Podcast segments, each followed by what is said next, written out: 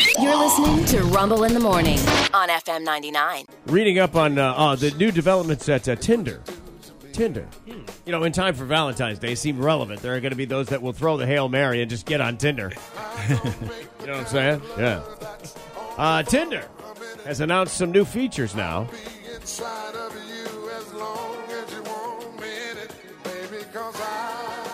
They have new privacy and safety features, and one that they're rolling out that will allow you to block somebody else's profile before you match them.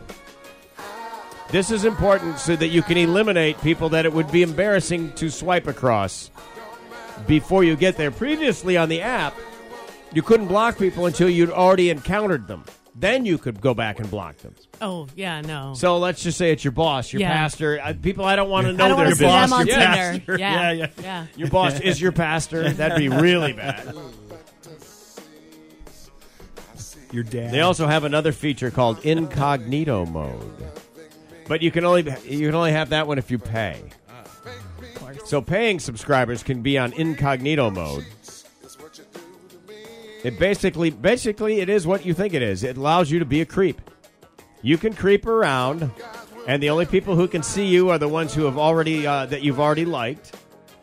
Tinder's also making it easier to report bad behavior there, and that gets us to this story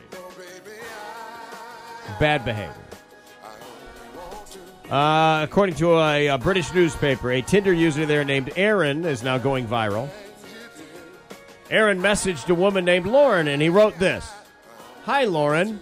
Looking good in your pictures. Would you be willing to put your children up for adoption? Oh boy. I only want to date someone without kids. well, you know, he's being honest. Yeah, yeah. He's being honest. Do you mind if I? Yeah, Yeah. yeah. that's.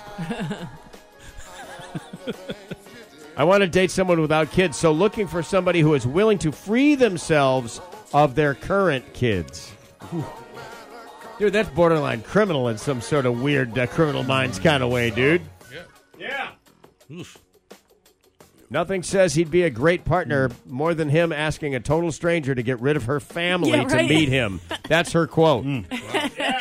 Didn't think she'd be into that. Wow. So does her mother have the kids now? Can you just write stuff like that? Would you? Hey, look, I know you're married. Would you be willing to have your husband whacked so that we can go out? I mean, because I can't date somebody technically that's married. Now I can date someone that's a murderer, just not someone that's married. I'll think about it, but you better be really good. Yeah, I mean, and a lot of stuff, a lot of stuff, and that brings us to this because really, you're just there with, like as she said, a total stranger. Why can't dating apps tell the truth? You didn't swipe right to make new friends or to see who was going to the concert tonight. You want to roll the dice and batter dip the old corn dog with someone you never met before. And that's why we've created Stranger, the honest dating app filled with perfect strangers. Meet Sean. He's 33, still lives at home, and has a van with no windows. His Tinder profile says he's into football and works for a flooring company. His stranger profile includes security camera video of Sean struggling to put a rolled up carpet into a dumpster at 3 a.m. Kimberly's Match.com profile describes her as a single mom who loves new experiences. According to her stranger profile, those experiences include firing ping pong balls out of her baby cannon for tips at rap video shoots. but what did you expect? You're online, meeting strangers on an app called Stranger, the honest dating app filled with perfect strangers. Find it in the App Store. But don't be surprised if you download a virus because the app was put there by a stranger. That's true. yeah, baby.